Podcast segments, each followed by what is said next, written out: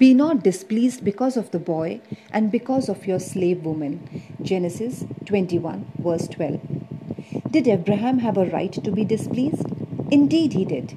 It was at Sarah's insistence that he had taken Hagar as his wife to receive Ishmael as his first son.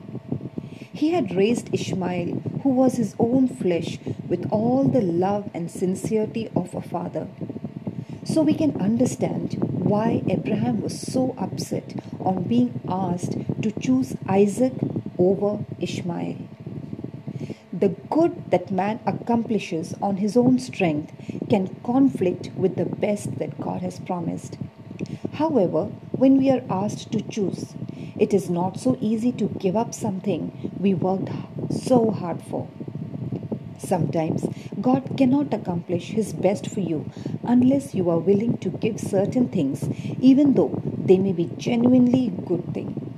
May God give us the strength to joyfully choose His promises over our endeavors when it is required of us.